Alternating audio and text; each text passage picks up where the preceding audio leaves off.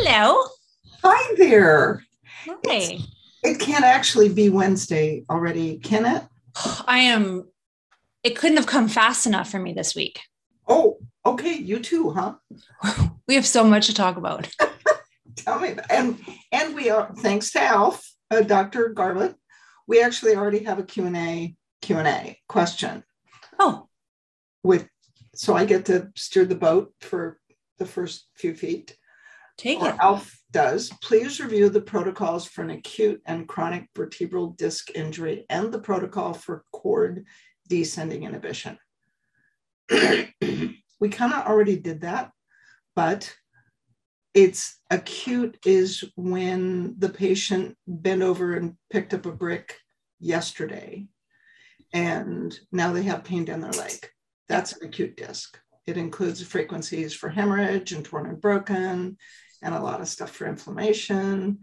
And then I can't remember ever, except maybe on David Simons, treating a chronic vertebral disc. Discs are always acute on chronic. Yeah. The patient has a back that goes out for wet tacos, but that's another thing. The your back goes out once a year for every two or three years. And then yesterday you pick something up, you bend over, tied your shoe, or you bent over and picked up the jug of whatever, and your back goes out. Everything spasms, and you end up with pain in your butt or pain in your foot.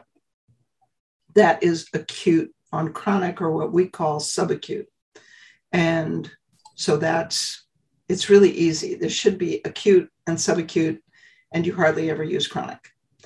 And then descending inhibition is a concept that on, loss of descending inhibition is a concept that really only exists in the FSM world because we're the only ones that can treat it, unless you're going to put in a baclofen pump on somebody that's totally spastic. So loss of descending inhibition, you have to get the concept that there is descending inhibition of spasticity 100% of the time. Go. So, for the lay people listening, do you want to oh. just kind of briefly explain what descending inhibition is? Because that sounds complicated. It does. It's actually not exactly complicated. It's No, like- but I think people don't know it as that term. So, if you could, true story. Okay. So, uh, see, nobody has line lanes, land lines anymore. right. Remember when you there used to be landlines? There was a thing called a dial tone. You'd pick up the phone and there'd be this buzz that was just 24-7. It says, hey, the line is here. There is a constant signal coming down from your brain through your spinal cord to your muscles that says, don't spasm. And we don't know about that unless we have cerebral palsy, at which point the dial tone is missing and you have spasticity, right? That's loss of descending inhibition from an upper motor neuron lesion in your brain caused by cerebral palsy. There is also in probably MS, there is a kind of increase in tone and spasticity and ataxic gait that's caused when this de- the signals that come down from your brain through your spinal cord to your muscles that says don't spasm. When that signal gets interrupted you get spasticity. The milder form of that is tone. It's tone. It's you can have strong muscles with normal tone and strong muscles with increased tone. The muscles are harder or tighter than they should be normally. And we find it because we can change it. So we run increased secretions in the spinal cord. And we think that what we're doing is increasing GABA because Jay Shaw asked me, What do you mean? Um, what are you increasing when you increase secretions in the spinal cord? And it's like, well, that's a really good question.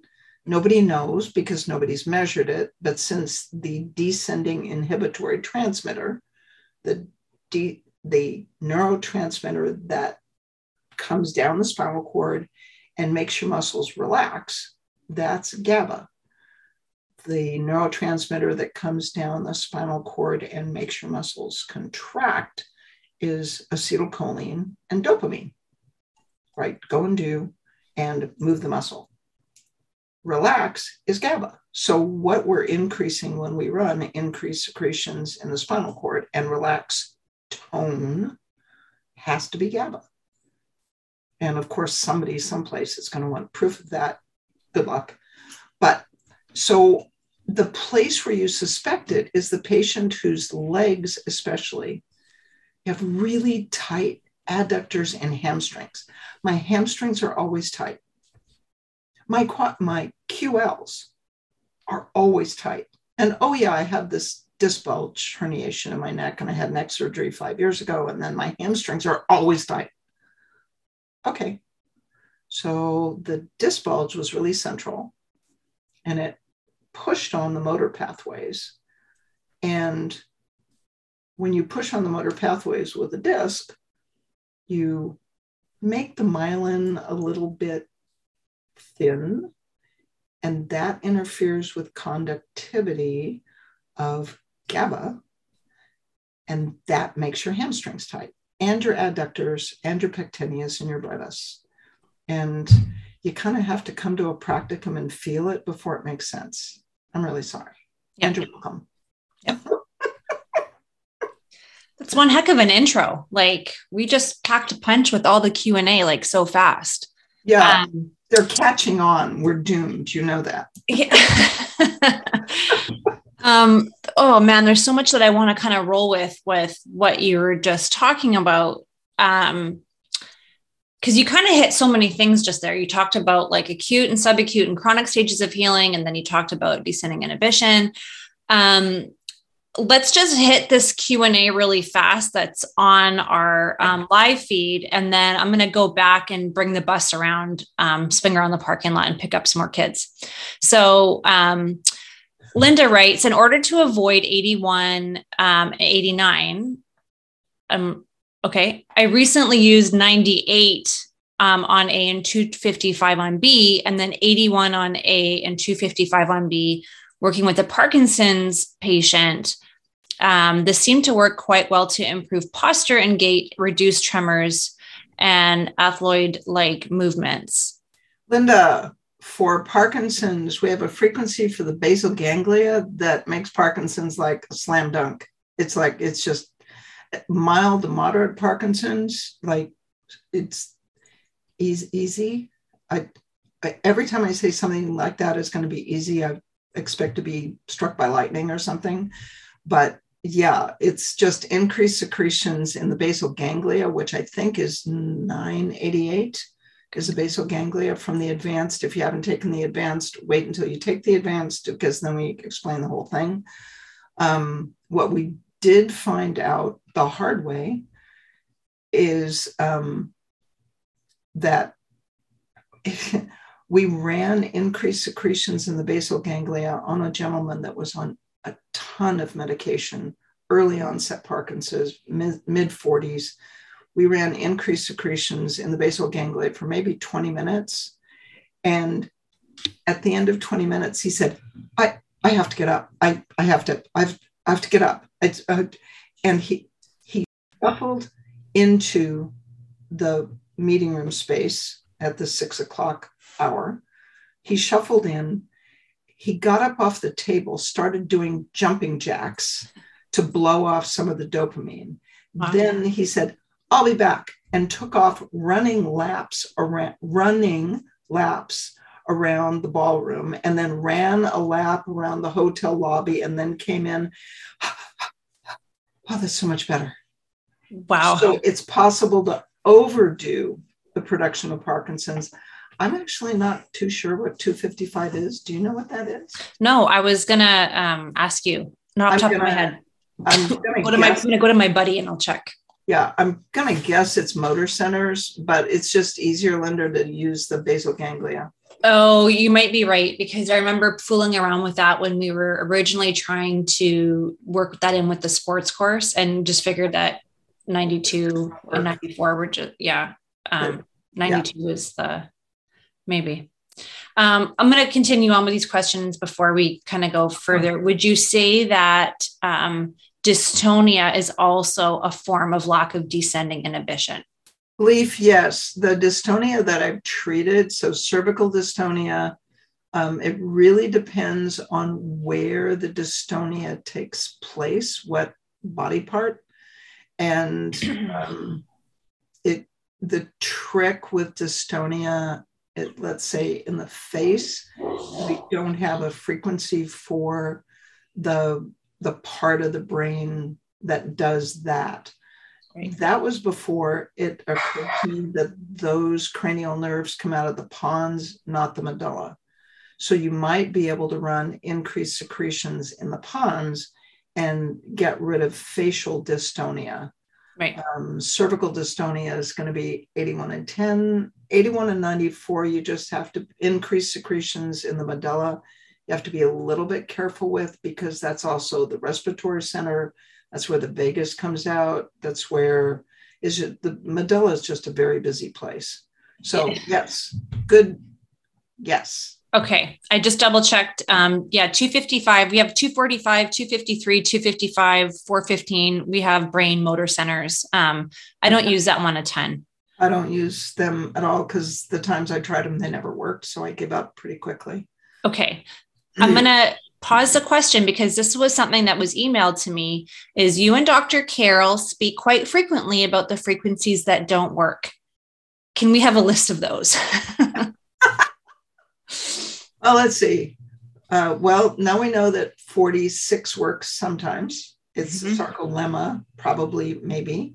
Yeah. Um, 40, that whole sequence 47, 48, 50, that group. Yeah. Um, 284 is great for bruises and blood clots. So you have to be really careful with it. But it might be chronic inflammation. And on the other hand, it might not work much at all. Yeah. So I don't, I haven't come to a complete firm decision about it. Yeah. Um, 58. Yeah, we knew that leaf. It's autocorrect dystonia. Okay. Um, I, I again want to can I keep going on this um, frequencies that may or may not work um, track. Someone writes something really interesting. Before we knew 124 was time dependent, did we think it not worked? Yes. Yeah. So that could lead us down a rabbit hole. Could these other ones just be time dependent? The thing with 124 is that it always worked, but it didn't last. So, so 124 is our frequency that we use for torn and broken. Right. Um, just for people listening. Yeah. And torn and broken in, let's say, the connective tissue or the ligament or the tendon takes the pain down in five minutes, but it doesn't, it didn't last. So I did it as a drive by. I ran it for four minutes. Right. I had no idea that if you ran it for 60 minutes, it would actually repair the tendon. Right. So that's hmm,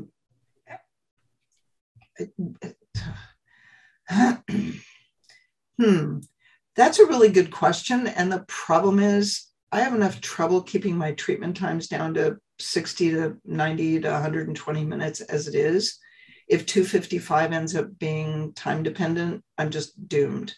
I, right. Right.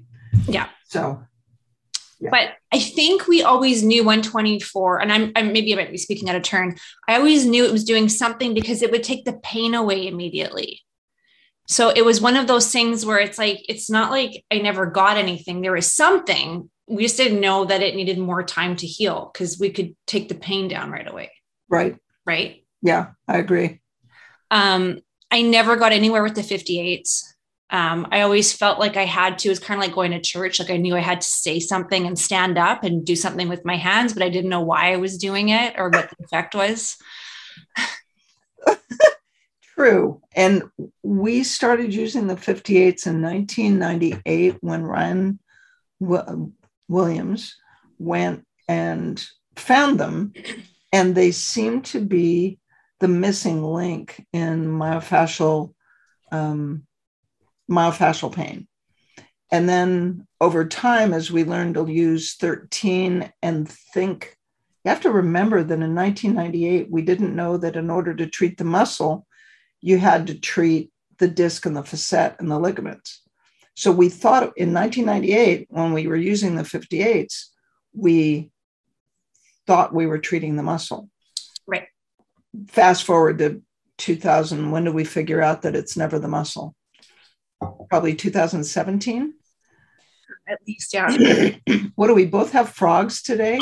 There's a lot of a lot of mic muting going on as we clear our throats. So um, so the 58s back in 1998 did something, but we don't know what. And they do work, the 58s do work in visceral adhesions and visceral. Um, it's worth a try or a drive by. But yeah, true story. So, yeah, I think that's kind of summarizes those A channels. Do you have any? Oh man, we have so many B channels. Like we just kind of talked about it now. We have um, a whole bunch for different brain parts, but we don't use them. We use 92, right? motor center for the most part. 90, 92, um, 89 sort of encompasses the whole amygdala, hippocampus, thalamus yep. complex. There is a frequency for the amygdala. I've never seen it to do anything. There is a frequency for the hippocampus. Once again, never seen it to do anything. Right. The thalamus, 89 works just fine for thalamic pain. So if it ain't broke, don't fix it. So use 89. The um, basal ganglia in 988 was experimental, was right. on that investigational list until it has worked time after time. Like literally dozens and dozens of times without a single failure in Parkinson's. So that has to be the basal ganglia.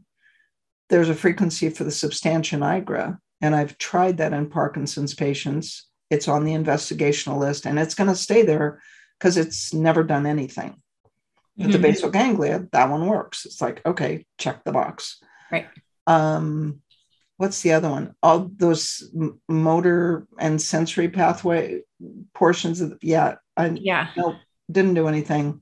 Yeah. Um, different corticospinal tracts. There are frequencies that were developed or scanned for, dowsed for specifically for the group at Cleveland Clinic and at Shirley Ryan that are treating a lot of spinal cord injuries. Right. Those folks um, find those to be really useful. I don't have enough mileage to say yes or no. Okay. And speaking of Cleveland Clinic and Shirley Ryan, that group uses, you know, those spinal segment frequencies yes. 284 C1, C2, yeah. all the way down. Yeah. The only one I ever use is C1 and C2. Yeah. the Cleveland Clinic and Shirley Ryan folks use those segmental levels to treat right. patients with spinal cord injuries at those levels. Right. And they work. Hmm. Like Ben Katholi will wax poetic about them. And it's really? like, I'm just like, really? Okay, fine. Yeah. What about um, some of the different um, skeleton components? Like there's one for scapula, there's one no. for club. Yeah. No. no. Elbow. No. Yeah. Yeah. yeah. No upper extremity joint, lower extremity joint. No, I mean, what we have is what is the clavicle made of? Periosteum and 39 and 59. And right. one one year I actually knew what was 39 and what was 59.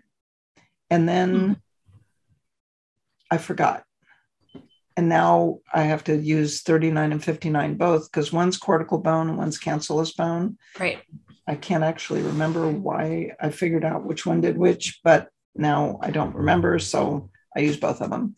Um, clavicle, scapula, it just doesn't make any sense. That, yeah, no. Okay. That's Maybe. good to know. I personally always start on periosteum because that's the pain generator, anyways. So, um, and that the most of the time, right? In Hi, Kevin. Bruises. Yes. Hi, Kevin. he was doing something. Um, the um, the in bone mets, if if there was ever a study to be done, there is no successful treatment for the pain of metastatic bone cancer. Right. We haven't ever found anyone this protocol doesn't work on. Hmm. And it's um, pressure in the periosteum, which makes sense because the METS fills the marrow cavity and it causes the bone to expand, making little tears in the periosteum. Right. So pain reaction, pressure, torn and broken, and inflammation in the periosteum, and then reduce inflammation in the bone marrow and the bone. Right. right. We haven't found anybody that doesn't work on. Hmm. So that's that says something. Very interesting. Yeah. And it's somebody want to do a study? Please. Yeah. It's none of this stuff ever happened until it's published. We're working on it. Let's keep going here for a minute. Follow me down the rabbit, the rabbit hole for a second. Do you think there is um, a sequence that some of our channels need to follow in order to work? Like I remember somebody when we were talking about the 58s not working, and it's like, well, no, you have to run the 58s after 13 or before 13, or it was something that somebody was saying. And I was like, oh, I never thought about having to stack frequencies in a way to make them more or less effective. Well, the 58s, like we said, in musculoskeletal, it's like not a thing. Yeah. Visceral, probably. Yeah. The stacking some of that is it's a Harry Van Gelder thing. Okay. So you run trauma. You want to explain who Harry Van Gelder is too for people just turning in and uh, right. Sorry, I make oh. you do these things because we have a lot of new people that are um, listening to us right now. So. so Harry Van Gelder was the osteopath who came from England in 1946, bought a practice, an osteopathic practice, and walked into the back room, saw this thing covered up with a sheet, took the sheet off, saw the machine that was made in 1922. That machine came with a list of frequencies. He taught himself to use the frequencies. He was a naturopath, an osteopath, a homeopath, and a medical clairvoyant. So when he treated people, he could see the effect of the frequencies on their field, on their system besides being able to feel the difference that the frequencies made. And Harry taught George Douglas, and George Douglas taught me. So there are some things we do, like the concussion protocol, because Harry said so. That we why do we do the concussion protocol on everybody? Because Harry said so. Why do we run trauma, paralysis, and allergy reaction as a sequence? It's right. actually the emotional component, 970, then trauma, 94 or 294, paralysis, allergy reaction. Wh- why do we do it in that order? Well, because Harry said so.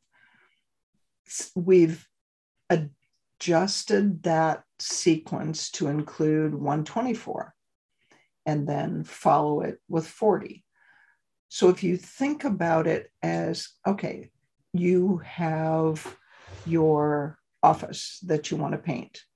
And you just want to come in and you know paint your office. You want to get around you just want to run 40 right? But you want to paint your office. Well first you have to take the stuff off the wall and then you have to patch all the holes and then you have to prime it and then you can paint your office. So if you think of 970 trauma, paralysis, allergy reaction, and torn and broken as priming it, then you can, that's that's my idea about it. I like that. There are, there are times when I run 40 first because all the patient cares about is getting the pain gone. And 40 is going to do that. Yeah. But to actually repair the tissue, you have to prime it. You have to do all the pieces of it. Right. Or nothing will stick. There's there's that. Right. And then you increase secretions and vitality. It's a sequence and it it's because of Harry, it's how we have come to think about how cells and the body work. Right. It's only in our world. I know. And it's, and I think, again, going back to how much the core education has changed in the last um, five years for sure, um, 10 years, absolutely. So people who have taken the core, like anywhere like after like or before five years ago, you need to revisit it because it's, it is like learning a completely new, um, it's a new course. Yeah. Um, and so, yeah, not just memorizing the stack or memorizing the list. And yeah, there's some things that you have to kind of memorize a little bit, but like you were just saying, I don't care about memorizing what 255 is or scapula because what is the scapula? Well, it's made of like what's causing the pain? It's it's everything pulling off the periosteum. Why is it pulling off? Why is that tight? So you're following your own rabbit hole every single day with every single patient with every single pathology.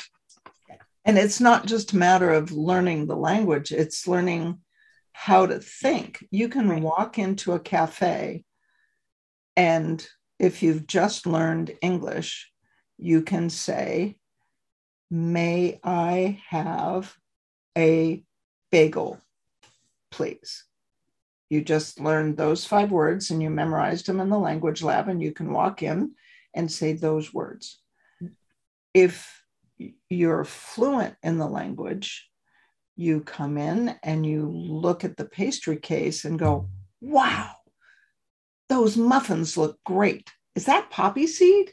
I want to, can I have the, the, I want a poppy seed muffin, please. So that's the difference. I think that's what's changed in the last five years is instead of teaching people to learn the frequencies, it's teaching them how to think about how the system is organized once you have frequencies as a tool. Right. Nobody so you- on the planet thinks of full body myofascial pain that is not fibromyalgia because nobody on the planet besides us has 40 and 10 reduce inflammation in the spinal cord. That's right. Nobody on the planet thinks of tight hamstrings, adductors, pectineus, and brevis as loss of descending inhibition because nobody on the planet has a way of changing that. Right. And for us, it's like, well, that's easy. It's 81 and 10. Yeah. Great transition once again. So there was a case. So I'm barely ever on our Facebook practitioner page. I'm barely ever on Facebook these days, but I like to go on and see some of the questions once in a while to see we can add something because if someone's asking it on the Facebook group, people are probably thinking about it anyways. Yeah. So there was one practitioner. I'm going to kind of butcher the her original post, but um, she had a patient that came in early 40s who um, had fractured his ribs, um, and it was four to five weeks old. Only had a custom care and ran chronic fracture. Oh, bad. Oh, bad. Oh, ow. So I, I, this was me reading it at 4:30 in the morning because I wake up at 4:30 to check Facebook, have my cup of coffee, and I was like, "What?" And I'm like, "Okay, just w- relax." This person Back came on asking for help, but this is um.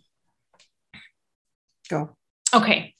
So yes, that person obviously felt worse the next day, and um, so I want to talk a little bit about failures and your favorite failure and my favorite failure. This is how we learn.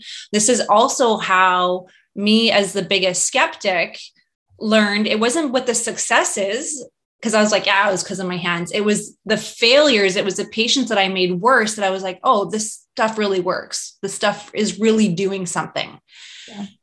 So, we kind of started the podcast off talking about stages of healing, and that is a really important, um, crucial component of thinking about the frequencies the way that if you do anything else diagnostically, it's stage the healing and think about what your intent is within that stage of healing. That's a great idea.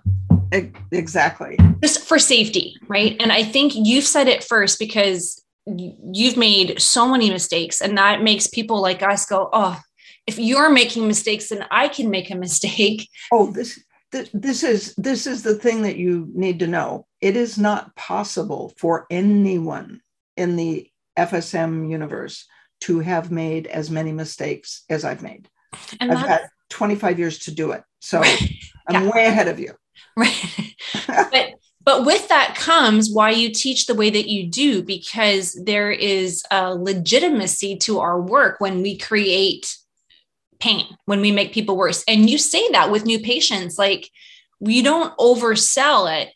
You come out, and I think you pretty much say to patients, like, my goal is to not make you worse. That's that's the plan for today is don't make you worse. Right. Because so many other practitioners have already made them worse. Right. And I think that's that's fair. So some people freak out when they make somebody worse and they get all this anxiety. And it's like even without FSM, you always have the ability to make your patient worse. Like that's just I don't care what your practice is.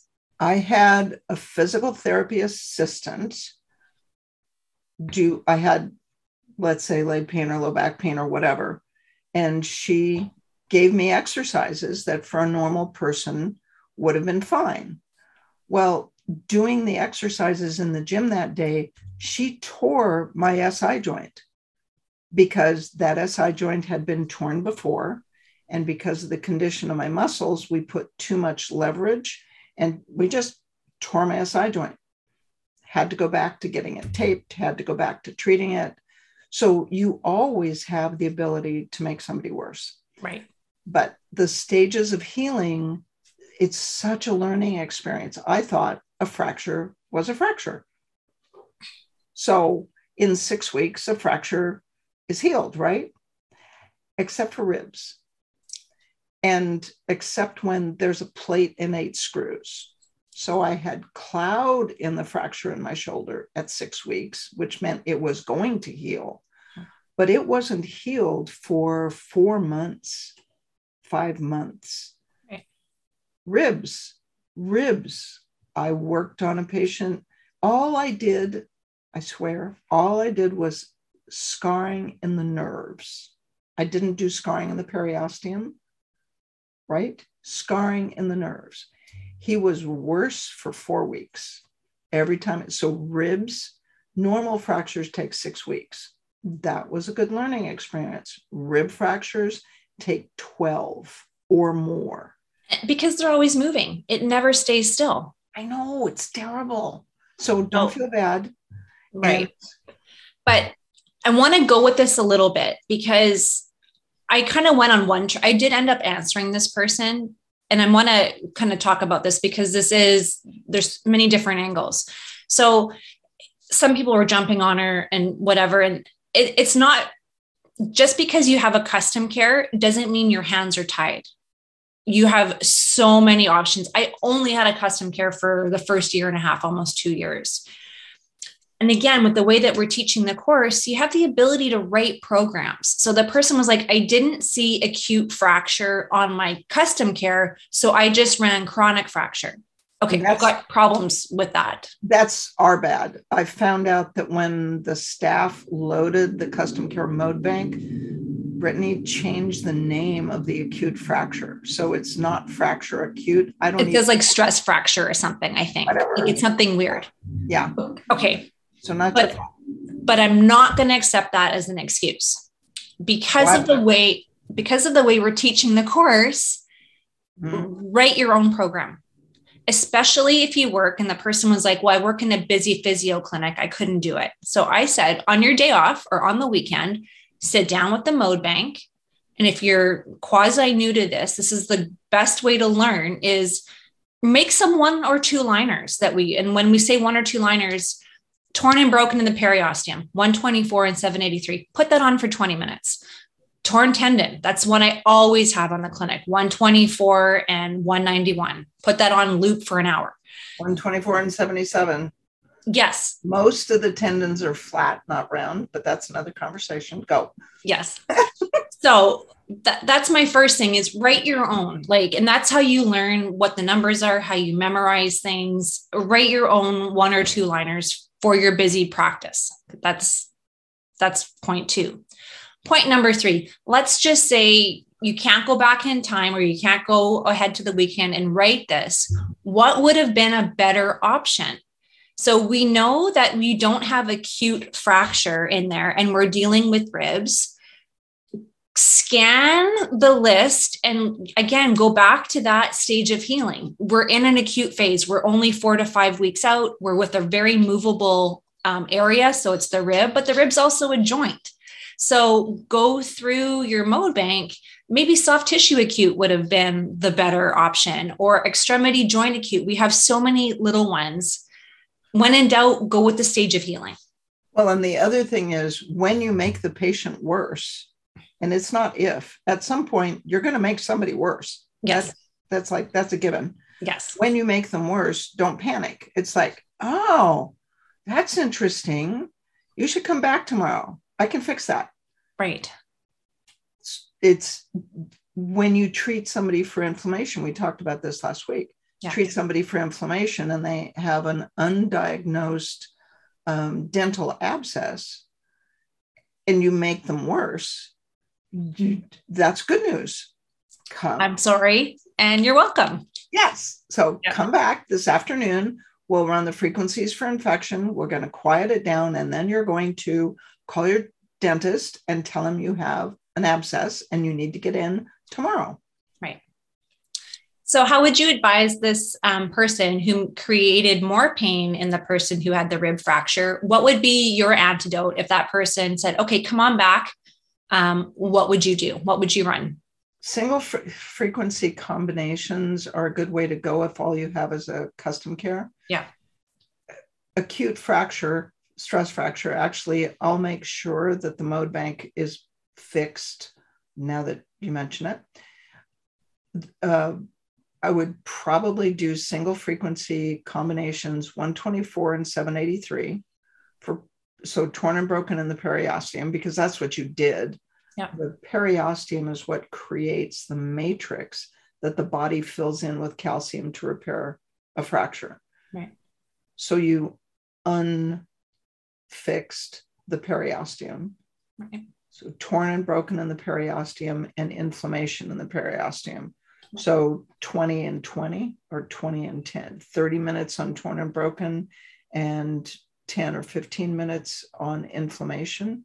And um, the other thing you might do this is a thought if you're a manual therapist and you're a PT, so let's say you only have 30 minutes. So you're on 20 minutes of torn and broken in the periosteum, 10 minutes of inflammation, and then you massage, do manual therapy on the hips, the low back, and the neck. So you provide, com- actually, probably the neck, work on the neck. You provide competing information using the pain gate premise, pain gate model. You use competing information by massaging the neck. Why are you rubbing on my neck? Because your neck is really tight because your ribs hurt. And what the patient doesn't need to know is that you're using the pain gate mechanism to provide competing information to compete with the pain from the ribs. And they, oh, and their neck is really tight because the ribs hurt. Yes.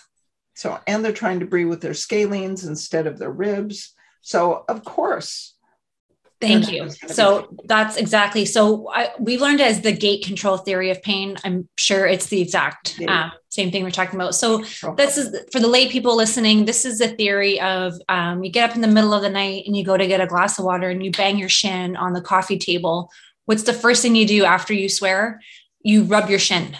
So the pressure and the touch helps um, negate the nociceptors or those pain receptors. So doing manual therapy on their neck same thing you're you're creating this influx of good feelings away from the pain.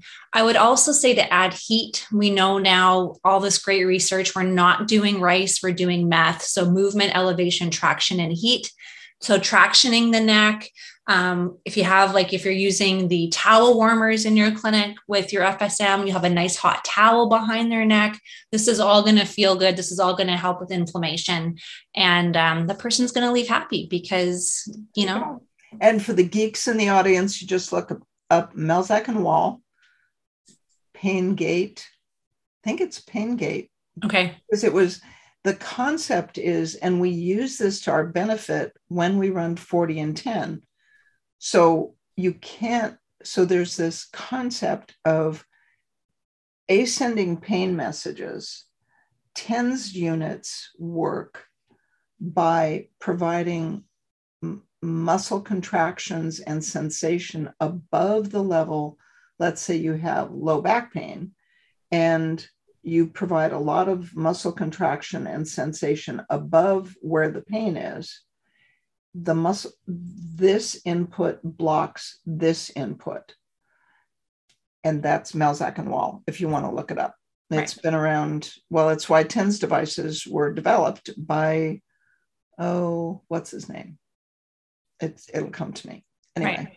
go no that, that's that's good one other thing with with this case and kind of going back to facebook is i and it's that time of year people are a bit testy and it's a hard stressful um, but let's just try to be kind on facebook because it's hard to it's hard enough to make a mistake and make somebody worse um, so my hat always goes off to people who ask for help because this is what makes us better. So let's just try to keep it like um, empowering and caring. And we don't need to like point fingers and say what would like it's let's keep it positive. Well, and uh, everybody has to have a first day. Everybody has to have a first day. Yeah. So I'm, you know, the people that have the trainee button on, yeah. Everybody was a trainee at one point. I know. I love I love thinking about that, right? Like yeah. it's we all and I remember it clearly the first time I did things and um I I kind of wrote like these you'll remember this case, you'll remember making this person worse and this will make you better because you'll never make that mistake again, hopefully. well, I've made the same mistake two or three times It's like ah, I can't believe I did it again. So I'm going to jump to some Q and A's before we go any further here. We have one ulnar impaction syndrome slash ulnar abutment. Never heard of this before. Wondering if either of you have encountered it. Uh, impaction syndrome. Oh, I I have a thing when I hear the word syndrome at the end of anything. I get oh, angry. they made that up. It's yeah. not. It's no. That that is not a thing. The reason you never heard of this before is because the person made it up yeah, they whoever whoever it was, the patient comes in and says, They have they said I have this thing. And it's like, no, you don't. Um, ulnar abutment. So one of the reasons I took four years of Latin in high school, I went to a Catholic girls' high school and I was on the geek track. And so I took four years of Latin and if figured that it lets me take things apart because the English language is based on that so ulnar abutment just means so if you look at a skeleton and you see what the ulna is shaped like, it's really complicated. It makes the knee look easy.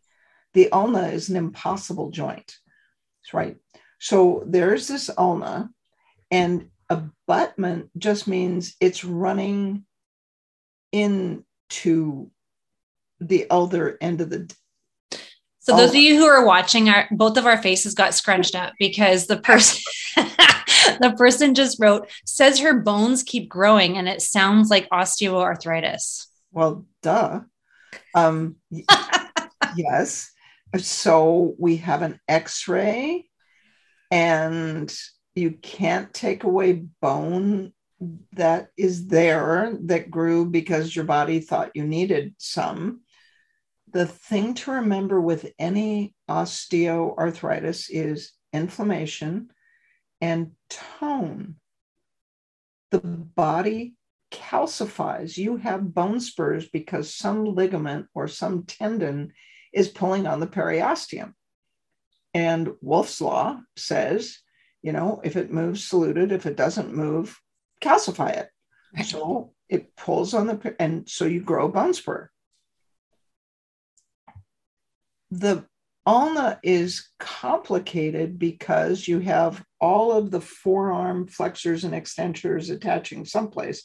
Open up Netter and look at the tendinous attachments to the ulna. It's it's all tendons. Find out where the bone spur is, find out what tendon is there, and then go looking for why that tendon is chronically tight. Mm. That's what I would do. Right. The ulna is not an intuitively obvious place to develop arthritis. Right. Fingers make sense. Yeah. Makes sense. Hips make sense. Big yeah. weight bearing joints. What do you do with your elbow that makes it make bone spurs? Yeah. And the ulnar radius, right? Like we, it's not just, like you said, it's the knee is this really super easy slam dunk hinge joint. It moves in one plane. The ulna, we have um, supination and pronation that's in the mix. So, and where in the ulna is it at the elbow or is it at the wrist? A, a button. Oh, that's a good point. I forgot about the wrist. Yeah. There's two articulations, right? Maybe the person will add on I where the. I don't ever count the one at the wrist because the ulna's so tiny down there. I know, but it's still there. so wrist, ha, wrist. It's at the wrist. You win. Chocolate. So even more complicated is so you're not having pronation supination, you're having everything to do with the carpals. Wait, wait, wait, wait. You but, but, but that the ulna carpal joint is there's three bones there. And there's a triangular cartilage that's in the ulnar section, isn't it? Or is it over? Yeah, the yeah. TFCC is, yeah. Yeah. yeah. So no, no, they made it up.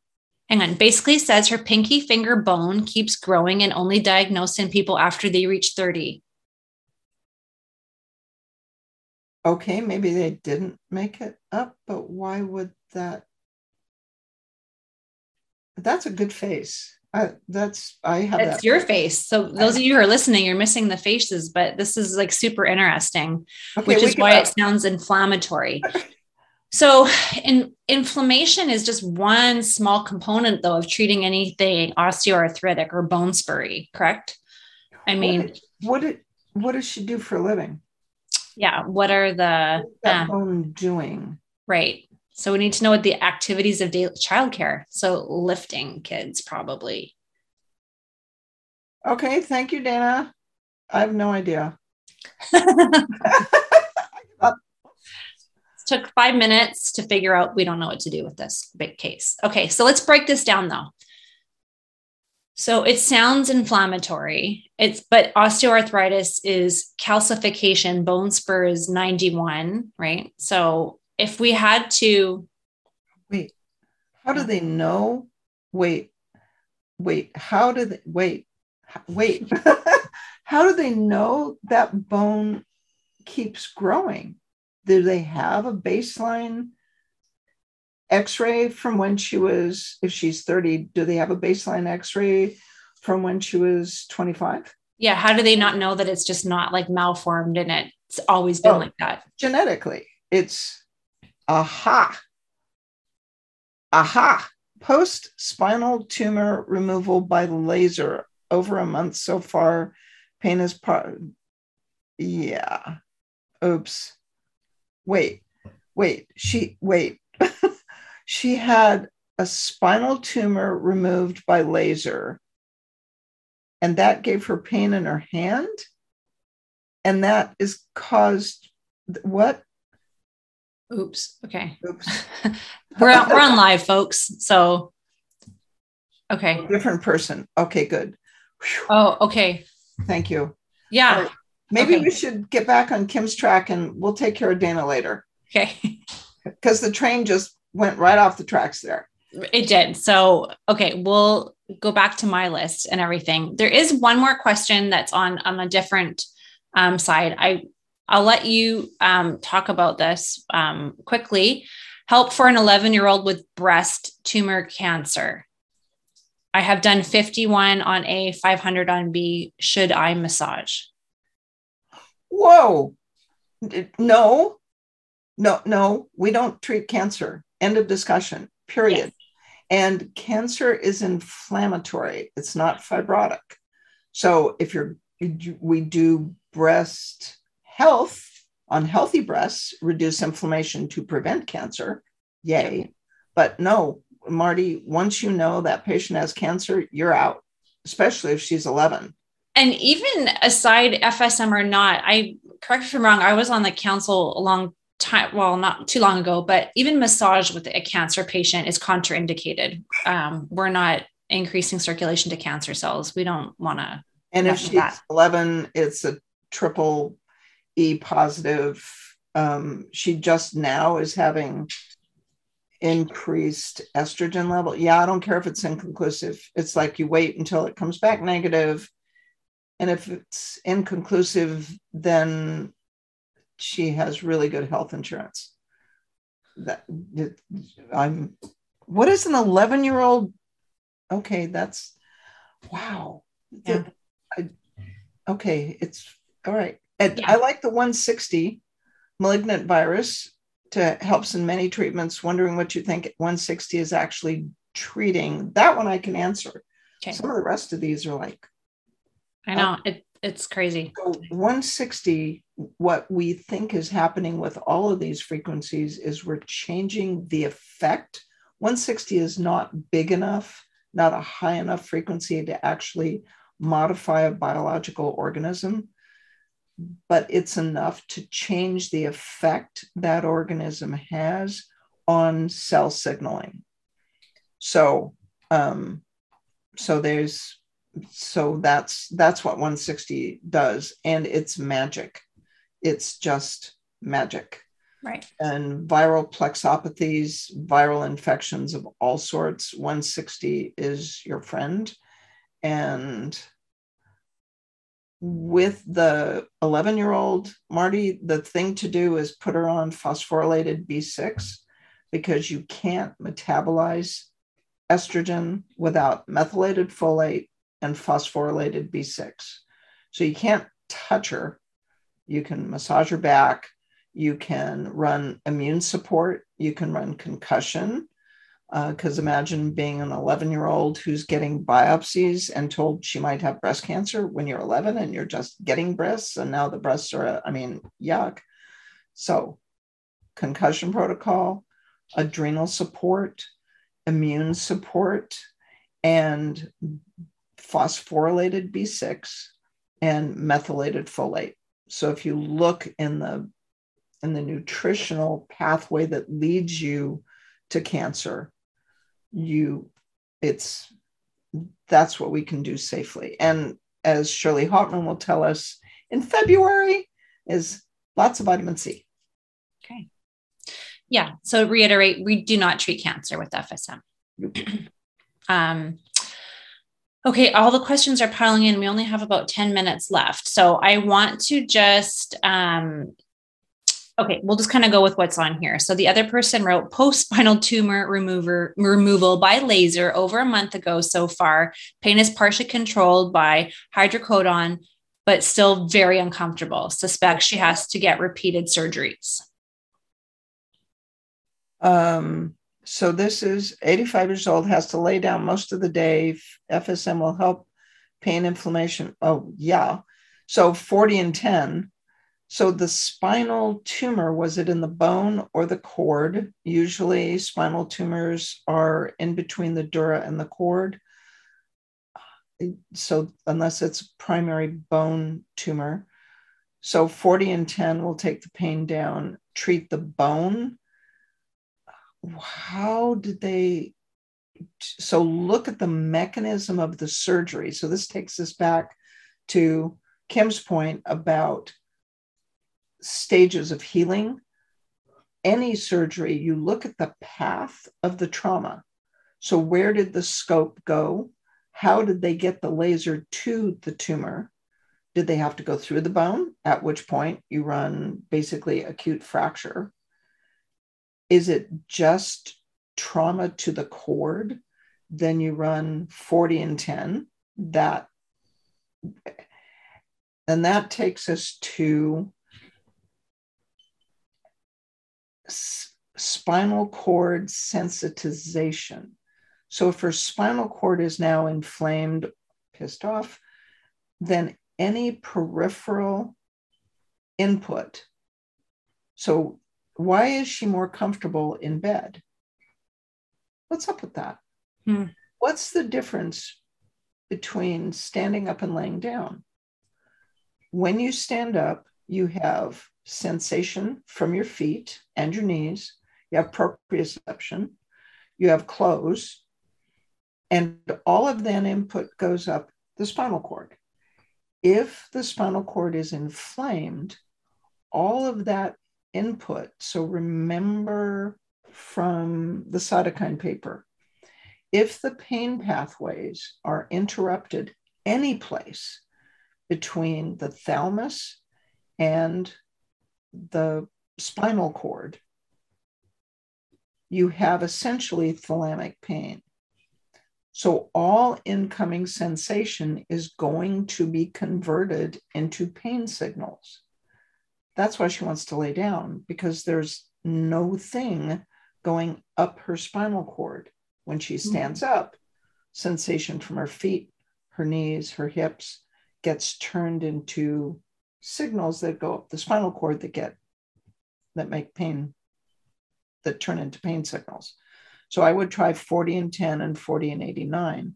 The reduce inflammation in the cord, reduce inflammation in the thalamus, reduce the activity of the thalamus. And this takes us back to what you started with. Think about the process. So this isn't a recipe for treating everybody that's ever had spinal surgery, but it's the concept of central sensitization, spinal cord sensitization, and the fact that if you interrupt the pain pathways any place between the spinal cord and the thalamus, you end up with thalamic pain. Right. So we have a tool. This this lady, she may end up needing a custom care to keep herself, but if you can get her out of pain for 24 hours, then my guess is correct. So this is an educated guess. It's a hypothesis that you get to test right. 40 and 10, 40 and 89. Do you think any, see, and I just kind of went to the mechanical um, part of standing up. You have all the compression through the discs and through the facets. Um, so you went in a totally different way that I would have started. Um, but centric instead of osteopathically trained. Yeah. But like I would have got to where you were going. So again, going to people are like, oh, I wouldn't have gone there. You probably would have. It might have just taken you a different path to get well, there. The other thing is there's no reason you can't do both. Uh, right. So you yeah. would run. Oh, it's my cat is in the room. It's like, what is that noise? It's the cat. Um, so there's no reason you can't do both. So you would run subacute facets on one machine back to front at the level where this surgery took place, run 40 and 10 with one unit and 40 and 10 with the other unit. And so you hit all three hypotheses at one time with three units that let you do a miracle in probably 45 minutes. Right and that's that's a bonus of having multiple machines is that you can test multiple hypotheses simultaneously yep. um, we are almost out of time for today no. It's a true story. We have two minutes left. There's one last question. Let's just try to get to it in a minute and then we'll wrap up here. Are there any recommendations for palliative comfort care on women with returning and multiplying brain tumors? She's had two brain surgeries for removal 16 and three years ago. She's post-op cva how old is she? Doesn't say here.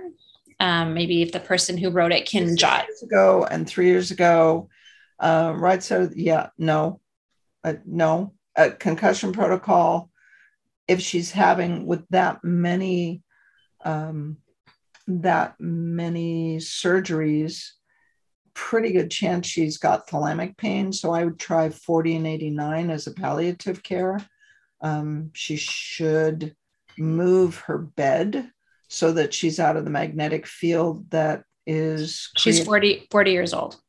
Oh my gracious. Number one, stop using your cell phone up against your head. Don't ever do that. Number two, um, move move your bed. So there's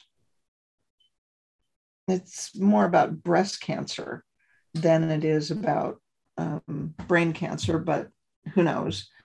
60 hertz is what our current flows at. It's 60 cycles per second. And there is evidence out of a study in Norway. It's in my section in the functional medicine textbook. But 60 cycle wall current, the magnetic field created by 60 cycle wall current, interferes with the ability of tamoxifen and melatonin to prevent breast cancer in breast cancer mice. So, the important part about that study was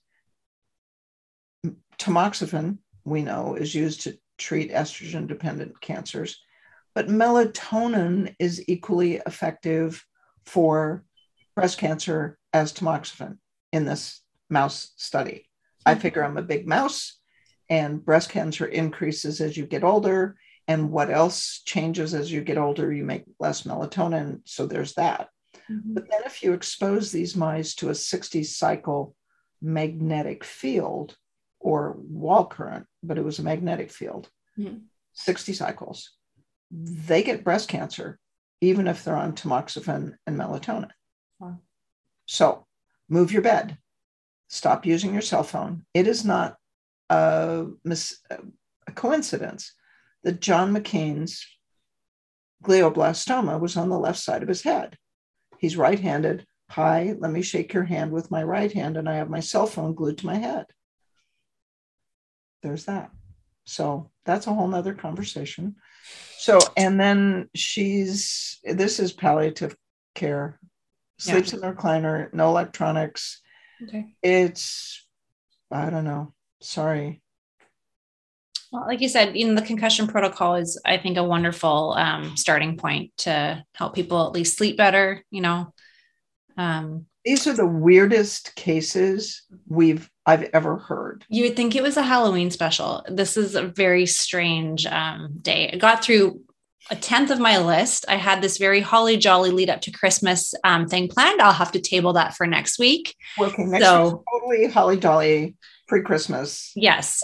So, going on the theme of not surprising you, I'd like to start you thinking about your Christmas wish list. So, I want to think about, um, I want you to think about some things that you are wishing for for FSM, um, the, our future. So, I'll put that in your brain for you to think about for the week. Speaking of wish lists, I have to tell you. Yes. I haven't told Kevin yet, so it's he's sitting down, so it'll be fine. Um, uh, Bill Clearfield has agreed to do a three hour block on the endocrine aspects of traumatic brain injuries. And he's going to be opposite Lori Chaikin, who's doing FSM in the eye. But I talked to the hotel today and we have enough room to do both of them. So usually we do the 90 minute section on one day and then the deep three hour dive the next day. Yeah. Dr. Clearfield has got Saturday afternoon for 90 minutes on the endocrine aspects of traumatic brain injuries. And there's Sunday is all case reports. So he's going to do a three hour deep dive on Friday morning. He just agreed to that. And the hotel has rooms. So I found that out today. So that's what that's my Christmas. That's my first Christmas thing. Yay. Well, that your wish list is we're just checking things off for you early. Well, that's fantastic. I'm so excited for the advance. One more thing, just people who are listening who are practitioners, the um, Precision Distributing has their end of the year sale, I believe, until just the end of the year. So those are great Christmas presents for your, your practitioner friends. Um, it's a great deal. We're still taking registrations for the advance, so don't forget about that. That's also a great gift, the gift of education. yes, that's a great idea. Yes. I can't believe Um, already an hour. I know. I know. So hopefully we um, entertained some people and a- answered some very interesting questions today. What We always have fun. people found out by listening to us puzzle our way through these things, how you think about it, and no, we don't have this weird stuff figured out. And Yeah. it's just fine to not treat it. Right. It's it's like, yeah, out of my scope. Yes. Yeah. And I don't know how to approach it, but I can think of something maybe, and we'll see if it helps. And if it doesn't help, no harm, no foul. Right. Yeah. Like taking $120 and going to Las Vegas. It's either going to help or it's not. No. Love that. All right. Have a fantastic evening. We will talk about our Holly Jolly Christmas lists and all the fun, happy things next week. You got it. Keep the questions coming, everybody, and we'll see you all in a week from now. Bye. Bye. The Frequency Specific Microcurrent podcast has been produced by Frequency Specific Seminars for entertainment, educational, and information purposes only. The information and opinion provided in the podcast are not medical advice, do not create any type of po- doctor patient relationship, and unless expressly stated, do not reflect the opinions of its affiliates, subsidiaries, or sponsors, or the hosts or any of the podcast guests or affiliated professional organizations. No person should act or refrain from acting on the basis of the content provided in any podcast without first seeking appropriate medical advice and counseling. No information provided in any podcast should be used as a substitute for personalized medical advice and counseling. FSS expressly disclaims any and all liability relating to any actions taken or not taken based on or any contents of this podcast.